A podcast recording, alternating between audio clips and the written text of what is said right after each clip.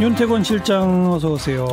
네 안녕하세요. 민주당에 영입됐던 원종건 씨 예. 미투 파문으로 어, 스스로 자격 반납했죠. 예. 어제 오후에 그 인터넷에 사기였다는 여섯 개 폭로가 있었어요. 제가 뭐 구체적인 것까지 말씀은 드릴 필요 없을 것 같은데 뭐 좀 말로 옮기기도 이제 험할 정도인데 그 이후에 이제 원 씨는 언론하고 연락이 안 됐습니다. 그리고 음. 오늘 오전에 기자회견을 했거든요. 그 당이 조율해가지고 그럼 이제 저녁부터 당하고 이제 긴밀히 협의를 한 거겠죠. 어제 저녁부터 그렇죠. 네. 그럼 이 말이 반납이지 철회인 거죠 사실상. 영입을 예. 철회한. 예. 네.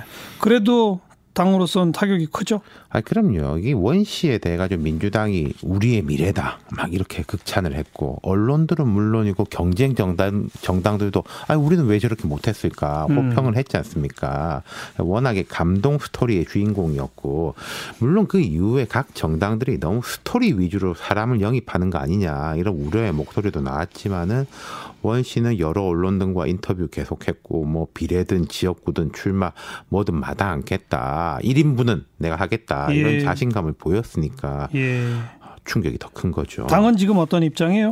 이런저런 이야기들이 있는데 공식 입장은 없습니다. 홍익표 수석 대변인은 당 차원의 유감 표명 여부를 묻는 질문에 당사자의 일방적 주장을 들을 수는 없다. 이후에 판단할 것이다. 이랬고 민주당 관계자들에 따르면은 오전에 원내대책 회의에서 전혀 언급이 없었다 그러는데 전 솔직히 이건 못 믿겠고요. 예. 예. 당 대표 비서실장인 김성환 의원은 사전에 알았으면 했겠냐. 그 둘의 문제는 사적인 영역이라서 거기까지 우리가 염두에 두질 못했다. 음. 이렇게 말을 했습니다. 근데 뭐 공식적인 당의 입장 표명 없이 그냥 넘어갈 수 있을까요?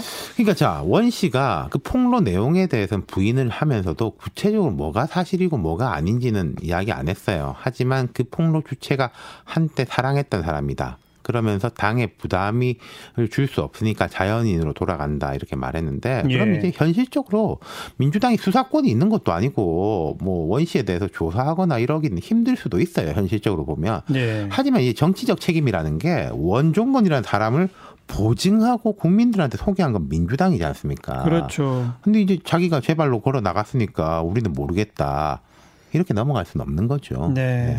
근데 뭐 이런 케이스가 없어야 되겠지만 또 없으리란 보장도 없고 그러니까요. 한 정당에만 이런 일이 있으라는 법도 없고 그, 사실 지뢰밭이에요. 예. 솔직히 말씀드려서. 그리고 예. 이제 원 씨가 쓴 것으로 추정되는 그 인터넷 게시글에 따르면은 내가 20대인데 사실 최근에 양당에서 제의를 받았는데 어떻게 하는 게 좋을까? 자유한국당에서도 제의를 예, 받았다. 그 네티즌한테 물어보기도 했더라고요. 저는 그런 걸 왜 물어보는지 모르는 사람한테 이해가 안 되는데 여기서 이제 흥미로운 포인트는 양당의 제안을 다 받았다는 거죠. 어. 예. 한국당 염동열 연- 인재영입 위원장도 이런 말을 했습니다.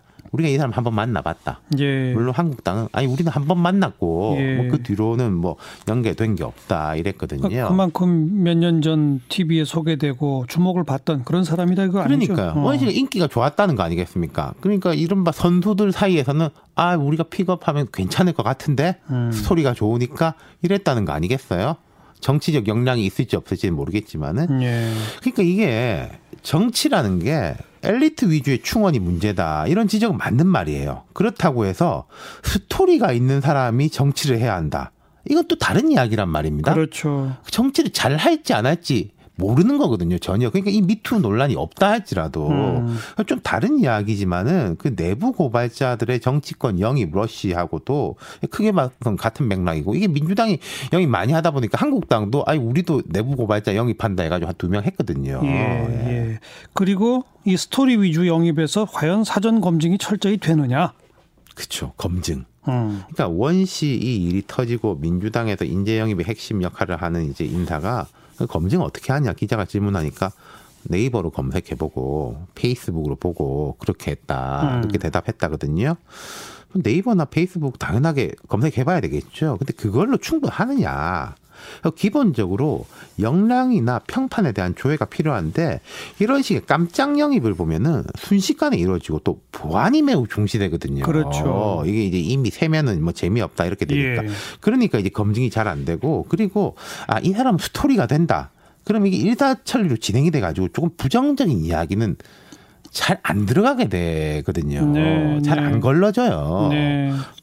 그러니까 이번 원 씨 같은 경우에도 뒤늦게 나오는 말이 아니 그 영입 직후에 사생활 관련 이야기가 돌았었는데 뭐 음. 이런 말이 뒤늦게 나오고 있는 거거든요. 그러니까 이제 누구한테서 무슨 일이 터질지 알 수 없는 거잖아요. 그러니까 이게 한 영역에서 어느 정도 커리어를 쌓거나 이런 사람들은 그 커리어를 쌓은 것 자체가 검증이고 평판 조회가 어렵지 않은데 그러니까요. 흑 속의 진주, 깜짝 영입 이런 케이스는 그게 어렵고 그렇다고 해서 이게 뭐 잘 나가는 사람만 정치권에서 데리고 와야 되냐? 네. 또 그건 또 아닌 거고요. 그러니까 딜레마죠. 예, 그래도 저는 그런 생각을 해보는 게 젊은 인재 같은 경우에도요 검증된 사람 발탁할 수 있습니다. 무슨 말씀이냐면은 국회의원실 인턴이나 구급 비서부터 시작해가지고 지금 비서관, 보좌관까지 올라간 30대 뭐 한 40대 초반 인사들이 각 당에 많아요. 음.